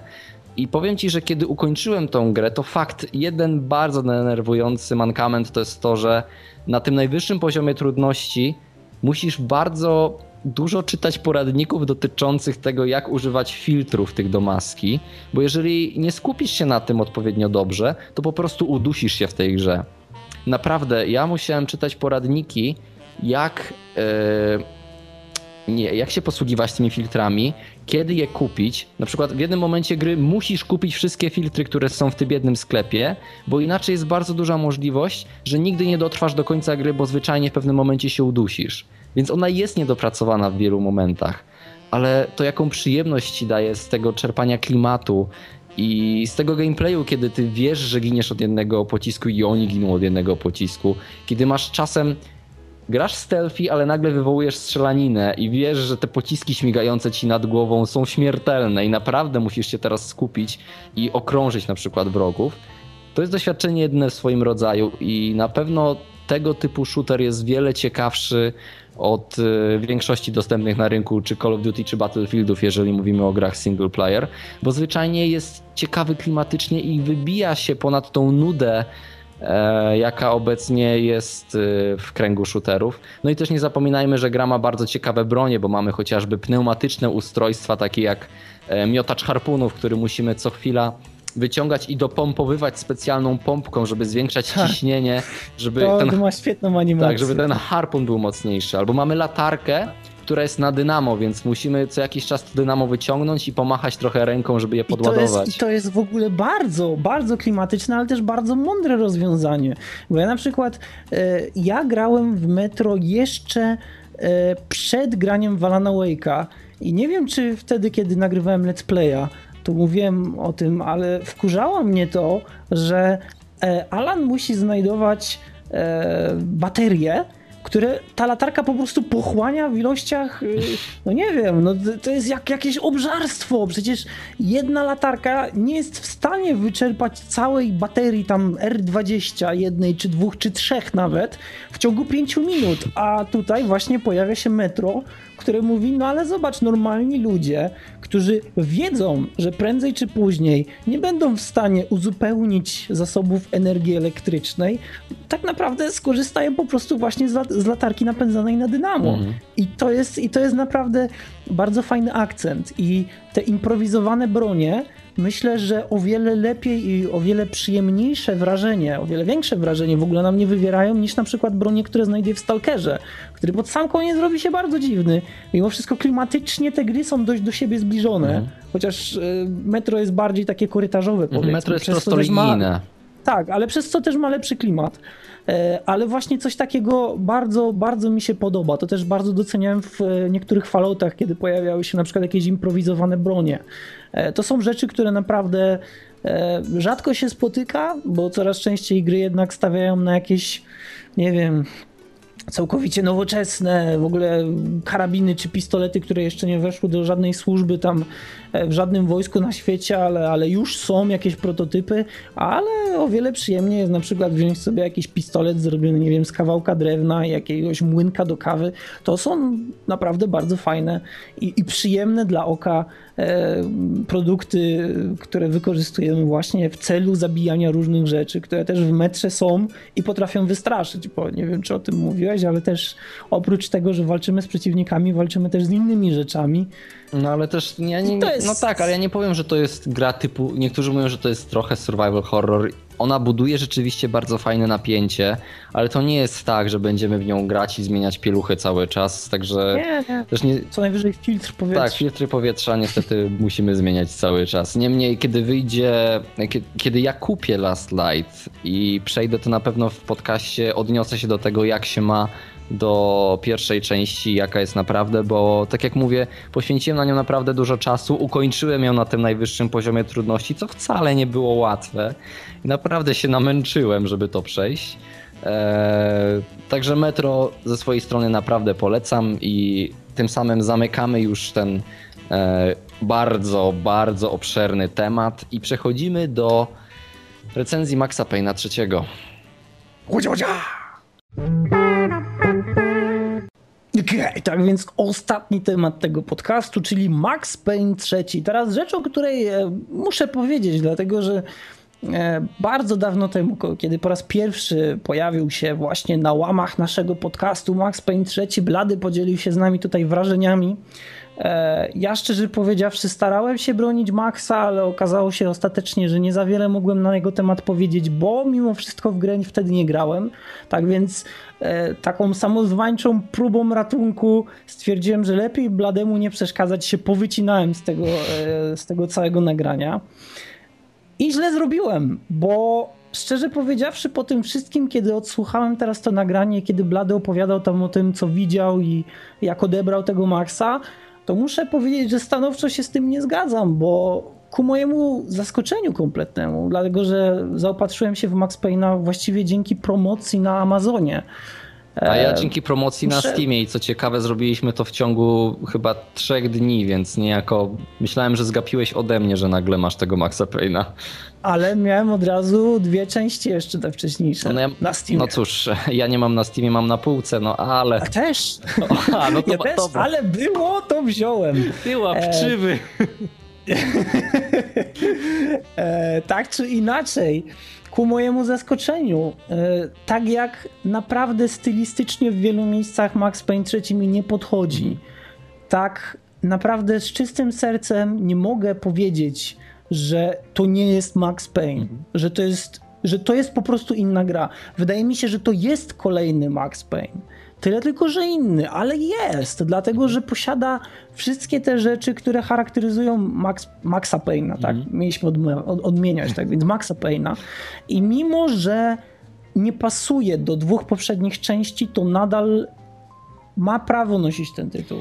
Wiesz, my się obawialiśmy, że to, że gra jest osadzona w Brazylii, ta kompletna zmiana klimatu wpłynie tak ujemnie, że my nie będziemy chcieli w to grać, że to będzie nas odrzucało. Myliliśmy się bardzo. Ja jestem bardzo zły na siebie za to, że wtedy mówiłem, że to na pewno nie podziała, że to jest w ogóle jakaś kompromitacja, że jak Max może być łysy i tak dalej, i tak dalej. To działa na plus w tej grze. To, że Max jest rzucony fabularnie w miejsce, które zupełnie do niego nie pasuje. On odstaje od tego wszystkiego. On będąc tam początkowo w tej grze na naprawdę wysokim szczeblu, będąc w kraju biedy, obracając się z ludźmi, którzy mają furę pieniędzy, którzy latają helikopterami na dyskoteki, on czuje się tak jakoś, ja, ja nie wiem nawet jak to nazwać, może obrzydzony tymi ludźmi, z którymi tak naprawdę na co dzień musi obcować jako ich ochroniarz. On, on jest w ogóle szczery z tym. Ja nie wiem, czy kojarzysz tą scenę, kiedy jeden właśnie z tych synów, których on musi ochraniać, czy właściwie jedyny syn, którego on musi ochraniać, plus te córki, mm-hmm. czy tam żona i, i córka. Ten syn podchodzi do, do, do Maxa i pyta go, co on o tym wszystkim myśli, o tej całej trudnej sytuacji w jego życiu, a Max mu odpowiada, że słuchaj, nie powinieneś słuchać moich rad, dlatego że jestem w klubie, e, mam broń, jednocześnie piję już któryś drink swój z kolei, słucham muzyki, której nienawidzę i mam przejmować się problemami ludzi, takich jak ty, kiedy za balustradą istnieje całkowite getto. Mm-hmm.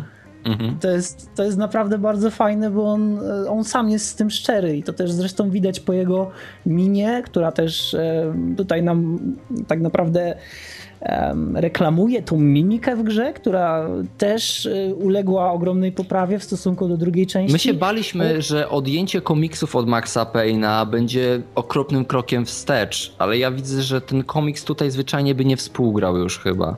Że jesteśmy na takim etapie, że zastąpienie komiksu kascenkami jednak wyszło na plus. Możemy teraz wiele lepiej identyfikować się z Maxem, patrzeć na to, jak rzeczywiście on też twarzą reaguje na rzeczy, które się y, dzieją na ekranie i w historii tej gry, więc to jest ciekawe. Ale do czego dążyłem? Max zaczyna bardzo wysoko i odrzuca go to wszystko, co się dzieje naokoło niego, ale też gra w pewnym momencie spycha go na... Znaczy popycha go tak mocno, że on musi zejść również na tą jakby najbardziej ciemną stronę São Paulo. I to jest ten moment, kiedy chyba naprawdę poczułem, że ten cały setting pasuje idealnie. Kiedy Max pierwszy raz wchodzi na fawelę, już będąc ogolonym, żeby nikt go nie rozpoznał. Kiedy... W swojej wspaniałej koszuli. Tak, ale kiedy on się porusza między ludźmi, których zupełnie nie rozumie, bo nie zna tego języka i my również nie potrafimy tego zrozumieć, bo nikt się nie kwapi, żeby przetłumaczyć to i dobrze. Tak, bo tak, się, to jest bardzo My się fajne. Czujemy równie zagubieni w tym świecie co Max i patrzenie na to, jak on na przykład próbuje się dogadać z kimś, czy ma telefon, czy może mu pożyczyć pieniądze, żeby zadzwonić z tego telefonu. To są małe rzeczy, które sprawiają, że my się jednak identyfikujemy z tą postacią i potrafimy poczuć się tak jakby w tej sytuacji, w której ta postać jest i to działa. Co ciekawe, Rockstar udało się nawet stworzyć dialogi, które są przekonujące i wcale nie odstają od tych, które były w poprzednich częściach. O ile cała historia, bo ja nie wiem, ukończyłeś już całą grę, czy jeszcze nie? Um, ukończyłem kiedyś nie u siebie, wiem, jak się Max Payne kończy, natomiast nie chcę sobie przypominać, bo moja pamięć jest mglista. Dobra, tak czy inaczej yy, chodzi mi o to, do, do, do, do czego dążyłem teraz. Jakby to powiedzieć, Odin? Jakby to powiedzieć, żeby ci nie zepsuć? Nie, do czego dążę? Historia w grze jest okej, okay, ale posiada bardzo dużo dziur fabularnych, na które trzeba przymknąć oko. Chcąc zrozumieć ją do końca, zacząłem przekopywać internet i okazało się, że ludzie po prostu nie potrafią sobie wytłumaczyć pewnych rzeczy w tej grze i to jest dziwne. Więc Rockstar napisało naprawdę fajne dialogi, zrobiło parę charakterystycznych postaci i sam Max jest bodaj najciekawszym Maxem do tej pory, przynajmniej w moim odczuciu, bo ja wiem, że to jest bardzo subiektywna opinia, ale według mnie Max po raz pierwszy nie jest jakąś taką figurą z brązu, która po prostu idzie do przodu i wybija tą mafię w imię zemsty albo jakichś wyższych wartości, tylko jest człowiekiem, który e, ma swoje problemy, ma problem z alkoholem i tak dalej, ale potrafi to odrzucić w pewnym momencie gry również i postarać się zrobić po prostu coś dobrego, nie dlatego, że chce się mścić. Ja myślę, coś. Bizon, że to nie jest tak, że on stara się robić coś dobrego tak konkretnie, że doznaje jakiegoś objawienia wewnętrznego i stwierdza, że cholera, muszę zrobić coś w swoim życiu, co rzeczywiście ma jakąś wartość, tylko wydaje mi się, że to tak naprawdę może się nazywać upadkiem Maxa Payne'a, bo on wraz z biegiem wydarzeń zaczyna być coraz bardziej, mimo że wciągnięty w całą tą sytuację, to coraz bardziej obrzydzony i zobojętniały, mhm. co też podkreśla w narracji, kiedy mówi, że zresztą końcowa scena gry widoczna jest na samym początku, mhm. kiedy on mówi, że tak naprawdę już wszystko nie ma znaczenia, bo jedyna kobieta, którą miał ochraniać, zginęła na jego oczach właśnie w tym nowym zawodzie, który wykonywał. No, mówi, że nie potrafi Trzy... też odróżnić już dobra od zła praktycznie. Tak, on, właściwie on nie potrafi odróżnić siebie na tle tych wszystkich ludzi, których zabijał, bo tak naprawdę ta granica między nim jako kimś dobrym, mhm. kto stara się wprowadzić sprawiedliwość, a ludźmi, którzy zajmują się handlem narkotykami, e, przemytem i handlem tak naprawdę ludzkimi organami, została kompletnie zatarta. On już tak naprawdę zabił tak wiele ludzi, że ci ludzie e, nie starają się podążać za nim i zemścić się z racji tego, że pokrzyżował ich plany, tylko z racji tego, że zabił ich aż tak dużo. W pewnym momencie, że tak... w pewnym momencie gry Max mówi do siebie: zabiłem dzisiaj więcej policjantów niż cholesterol, więc... Naprawdę, cytat jest, z gry. Tak, ale co też mi się bardzo podoba, to właśnie to, że na przestrzeni całej tej gry brak tych komiksów i ta mimika jego, ona się zmienia do tego poziomu właśnie, do którego chciałem tutaj wcześniej tak jakby nawiązać, czyli właśnie tego zobojętnienia, bo na samym początku jeszcze widać, kiedy on mruży oczy, kiedy na przykład, nie wiem, zaczyna się denerwować, jest bardziej cięty, żartuje sobie ze swoim towarzyszem Carlosem, o ile dobrze pamiętam. Raul. Raulem, przepraszam. Raul Pasos. O, Pasos, właśnie. Żartuje trochę z Pasosem, oni sobie tak trochę docinają, żeby pod koniec gry tak naprawdę unaocznić to, że Pasos jest w stanie wyjść z tego gnoju, w jakim oni oboje ugrzęźli i tak jakby pójść z życiem do przodu, kiedy Max zauważa, że on nie jest w stanie. Jedyną rzeczą, którą on dobrze robi, to jest to, co robił do tej pory, czyli zabijanie. Zabija ludzi.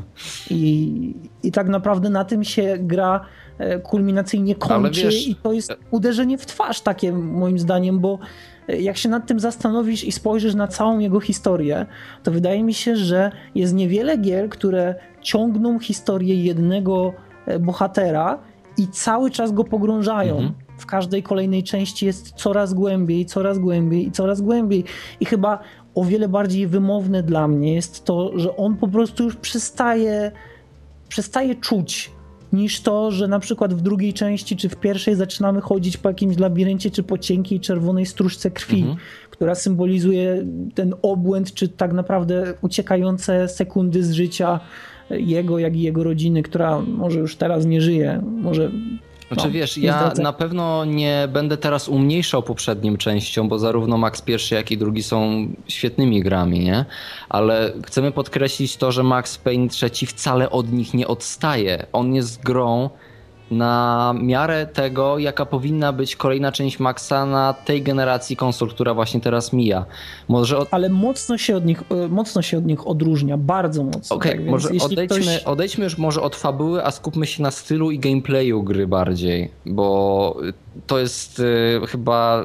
bardzo ważne, jeżeli chodzi o tą grę, bo nie wiem, czy pamiętasz, jak ludzie bardzo mocno narzekali na całe te filtry graficzne, które pojawiają się w tej grze i w jej cutscenkach.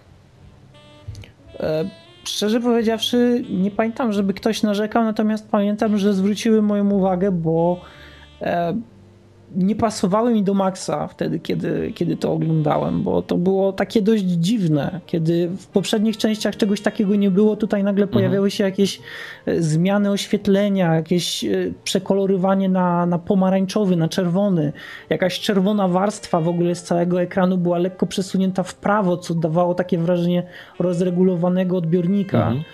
Takie rzeczy, których no, nie spodziewaliśmy się, nie, nie spodziewalibyśmy się po Maxie i wydaje mi się, że z racji tego, że jesteśmy właśnie w tym São Paulo, w tym słonecznym, skąpanym praktycznie w żarze, gdzie, gdzie ledwo co da się oddychać i jedynie klimatyzacja utrzymuje ludzi jeszcze w jako takiej kondycji, to wydaje mi się, że to w miarę dobrze wpasowało się w, dosłownie w klimat tego miejsca.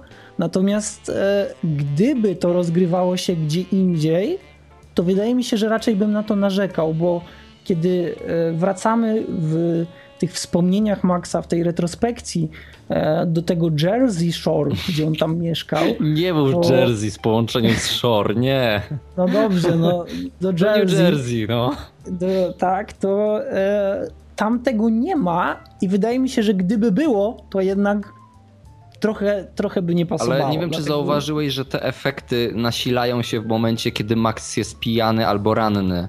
Oczywiście, że one mają tak. swoje odzwierciedlenie w tym, co się dzieje na ekranie i to nie jest tak, że jesteśmy nimi bombardowani cały czas i z czasem zacząłem nawet je lubić, powiem ci. To... No nawet w pierwszej sekwencji, kiedy on jest tak bardzo ranny na tym wielkim stadionie, mhm. to tam, tam rzeczywiście można zobaczyć, że ten ekran cały faluje. O Jezus, ja myślałem w pewnym momencie, że mi oczy z orbit wyskoczą, ale później całe szczęście już nie ma aż takich hardkorów w tej grze z tym efektem i myślę, że jest całkiem dobrze wykorzystany i niczego tej grze nie odejmuje tak naprawdę, więc yy, ostatecznie obawialiśmy się go bardzo, ale jest dobrze. I to, co jeszcze ta gra robi dobrze, to jest moim zdaniem yy, odróżnienie się, odcięcie zupełne od większości shooterów, które wyszły. Bo nie wiem, czy kojarzysz, znaczy nie wiem, czy kojarzysz, na pewno kojarzysz, ale była sobie kiedyś taka gra jak Gears of War. I pierwsze yeah. Gears of War zrobiło coś bardzo fajnego, bo wprowadziło cover shooting na... No, wprowadziło w ogóle tą mechanikę do mainstreamu, bo wiadomo, że wcześniej był Kill Switch, który to jakby wprowadził jako pierwszy, ale nie był tak popularny. Ale to, co złego zrobiło Gears of War, to było ukierunkowanie wszystkich trzecioosobowych shooterów na ten styl rozgrywki. I nawet taka naprawdę dobra gra, jaką ja uważam był Spec Ops The Line, też popada w ten czołgowy system sterowania, w to, że zmusza nas do tego, że musimy cały czas chować się za osłonami i ściągać dżem z twarzy. I... chyba już najgorszym takim przykładem ostatnio, w jaki grałem, to było, kiedy teraz drugi raz przechodziłem Mass Effecta trzeciego, gdzie tam kamera w trakcie trybu walki jest tak blisko i twoje P O V jest tak wąskie, że wydawało mi się, że zaraz dostanę klaustrofobii, a nagle dostaję Maxa Payne'a trzeciego, który ma kamerę praktycznie taką samą jak poprzednie dwie części, gdzie Max jest na środku, ona jest naprawdę dość mocno oddalona.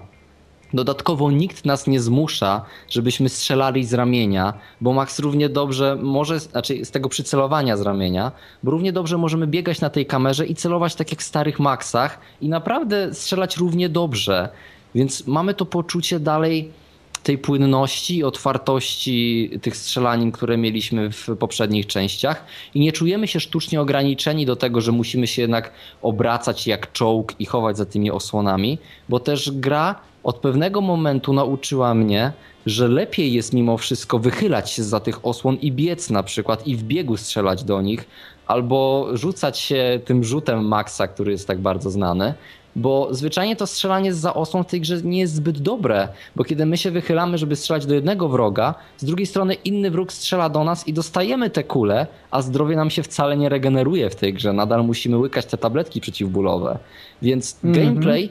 Z... których też jest znacznie mniej niż poprzednich. Tak, części. Dlatego gameplay zupełnie odcina się od wszystkich shooterów, które były teraz i mimo, że mamy system osłon, to on tam jest tylko dlatego, że on ubarwia tą grę. On według mnie sprawia, że ona ma swoje miejsce wśród nowoczesnych shooterów, ale jednak robi coś nowego, świeżego i coś, co według mnie jest najlepszym shooterem, jaki grałem od bardzo dawna, jeżeli chodzi o trzecioosobowe shootery, bo ona mnie nie ogranicza w żaden sposób tym właśnie, że muszę się schować za tą osłoną, muszę się tutaj wychylać, a muszę się schować, żeby mi ten dżem zszedł, bo inaczej się wychylę, dostanę jedną kulkę i koniec. Naprawdę ja, jeżeli chodzi o gameplay, swobodę poruszania się i strzelania, ja czuję się równie dobrze jak w pierwszym czy w drugim Maxie Payne'ie. I to jest uczucie, którego po prostu chciałem doświadczyć grając tą grę i myślałem, że kiedy Rockstar to przejmie, to nie zrozumie, czym Max Payne powinien być. A jednak pod względem gameplayu to widać, że to jest Max Payne jednak. Nie wiem, jak ty się na to zapatrujesz, ale ja to tak widzę, że to pod względem gameplayu jest w stu procentach Max Payne, którego ja oczekiwałem.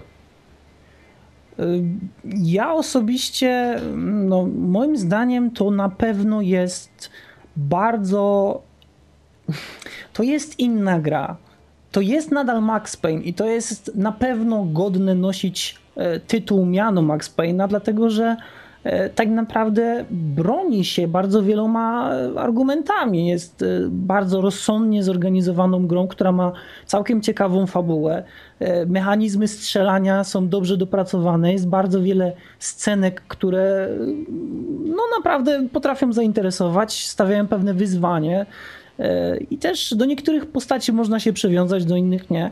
To jest porządna gra. Natomiast jeśli byśmy ją mieli bezpośrednio porównać z pierwszą lub drugą częścią Maxa, to na pewno nie jest to samo i tego nawet nie warto tutaj szukać. Jednak jeśli sam klimat, sama idea Maxa Payne'a, drogi słuchaczu, ci podeszła, to na pewno w trzeciej części znajdziesz jej rozwinięcie, przedstawione w zupełnie inny sposób, ale nadal w sposób interesujący. I wydaje mi się, że tak można podsumować w ogóle tą całą recenzję, że Blady nie miał racji, dlatego że ja podchodziłem do Maxa Payne'a tak sceptycznie właśnie przez to, co mi powiedział. I cieszę się, że jednak, że jednak zmieniłem zdanie i zaryzykowałem zakup, czy właściwie zostało mi to wręczone. Podjąłem ryzyko odebrania tego prezentu, bo naprawdę jednak było warto, bo ominęłaby mnie ciekawa gra, która ma naprawdę rozsądny mechanizm strzelania, całkiem ciekawą fabułę, ale co najważniejsze rozwija wątek człowieka, który coraz bardziej upada. A to jest chyba właśnie interesujące. To nie jest tylko i wyłącznie prosty shooter, to jest jednak shooter, który kontynuuje historię, która już została wcześniej ustanowiona. Jeśli nie miałeś do tej pory do czynienia z Max Payne'em, to może to się wyda takie mało interesujące i też niespecjalnie rozbudowane, ale biorąc pod uwagę wszystkie jego dotychczasowe e, dotychczasowe problemy i te sytuacje losowe, które całkowicie zmieniły jego życie, to naprawdę jest ciekawa kontynuacja bardzo interesującej i wciągającej fabuły. Ja uważam, że tak jak ja już wcześniej mówiłem, moim zdaniem ta gra się wpisuje bardzo dobrze i bardzo dobrze rozwija gameplay poprzednich części. Tam widać każdy wydany dolar na tą grę, jeżeli chodzi na przykład o po, również podkład muzyczny, gdzie muzyka jest interaktywna. To nie wiem, czy zauważyłeś, ale muzyka jest na tyle zrobiona, że ona rośnie w momencie, kiedy zaczyna się strzelanina i kiedy przestaje, kiedy zabijamy ostatniego wroga, wroga, to muzyka znowu na przykład zwalnia albo pewne bity są z niej wyłączane. To nie jest tak, że tam mamy różne typy soundtracku, które nagle się ze sobą mieszają. To wszystko zbiera się naprawdę w fajną całość i też Max Payne trzy to jest pierwsza gra, która bardzo dobrze wykorzystuje silnik euforia. Kiedy strzelasz wrogowi po nogach i on upada i czasem wstaje, żeby do ciebie strzelać, ale czasem, kiedy widzi, że w tym momencie wyszedłeś za osłonę, uznaje, nie, nie będę wstawał, łapie za swój karabin, który leży obok i zaczyna do ciebie strzelać leżąc na ziemi, tak jak ty to możesz też robić. To stwarza zupełnie nowe sytuacje, coś czego... Dobrze, że o tym powiedziałeś, bo to bym przeoczył. Coś, czego nie znajdziesz czy w Mass Effectie, czy w Spec Opsie, czy w innych grach, bo zwyczajnie ludzie o tym nie pomyśleli, a tutaj Max Payne to jest... No to jest, tak jak już powiedziałem i będę mówił, to jest bardzo dobre rozwinięcie tego, czym były poprzednie części i trzeba to chyba sprawdzić samemu. Gra nie jest teraz droga, ja ją kupiłem w promocji za cztery euro, może będzie teraz w promocji, na świątecznej promocji Steama, nie wiem. E, więc warto ją sprawdzić, tym bardziej, że port pecetowy jest zrobiony bardzo dobrze. Bardzo dobrze. Matko Boska, jak ja zobaczyłem tą grę w porównaniu do G T A cztery, to... Ba- Rockstar wiele się nauczyło i może jeśli kiedyś wyjdzie G T A pięć, mm-hmm. to być może będzie tak samo dobrze zoptymalizowane na pecety jak Max Payne trzy, który naprawdę, naprawdę działa bardzo, bardzo płynnie. Byłem zdziwiony, bo naprawdę spodziewałem się najgorszego. Wiesz co, ostatni raz, kiedy gry tak dobrze były dopasowywane, to są przeniesienia bardzo dobre gier z silnika Unreala na przykład, kiedy widzisz, że na przykład Batman Arkham City działa na twoim komputerze dokładnie tak jak powinien, że on wykorzystuje możliwości twojego komputera w dobry sposób i podobny sposób właśnie działa Max Payne. Ja powiem szczerze, że to jest najładniej, najpłynniej działająca gra, jaką do tej pory miałem na swoim laptopie, więc naprawdę brawo dla Rockstar i tak jak mówisz, jeżeli wyjdzie G T A pięć i będzie tak przeniesione, to będziemy mogli wszyscy powstać i bić brawo, bo, bo jest za co po prostu. Dlatego myślę, że tutaj warto to zakończyć i ze swojej strony polecamy Maxa Payne'a i szkoda, że nie ma z nami Bladego, żeby mógł się odnieść, powiedzieć, co mu się nie podoba i co nadal mu żeby się nie podoba. Mógł nas pogryźć, pobić i po prostu zostawić w rowie gdzieś w lesie i pojechać. Może zostawię jakiś komentarz pod podcastem albo może dograć coś swojego, no nie wiem, tak czy inaczej ja ze swojej strony zarówno Blademu, jak i słuchaczom polecam sprawdzenie Maxa Payne'a. Również. Okej, okay, Bizon. Zakończenie poda. Do nam siły doda. Oh, oh, oh, oh. Nie sądzę, żeby zakończenie poda dodało nam siły po dwóch godzinach przeprawy z tymi wszystkimi tematami. Mamy nadzieję, że mimo wszystko było ciekawie. Chcieliśmy bardzo mocno porozmawiać o grach, o których rzadko się mówi. Chcieliśmy poruszyć tematy mniej mainstreamowe niż zazwyczaj poruszamy, żeby ten podcast nie był po prostu zbiorem newsów. Więc dajcie znać, jak wam się podoba. Tak, jak sugerowaliście. Tak, więc dajcie znać, jak wam się ta formuła podoba. A my życzymy wam wesołych świąt i chyba też szczęśliwego nowego roku, bo nie wydaje mi się, żebyśmy nagrali coś w tej przerwie świątecznej. Jeżeli się uda, no to oczywiście wtedy to opublikujemy. Niemniej ze strony redakcji DualShock Podcast życzymy wszystkiego dobrego. No i żegnają się z wami Bizon, Odin i... Radę. Tutaj go dodasz z innego podcastu, tak dokleisz. Tak, dodam tutaj Bladego z innego podcastu i nikt nie zauważy. Nikt. Trzymajcie się, cześć. Hej.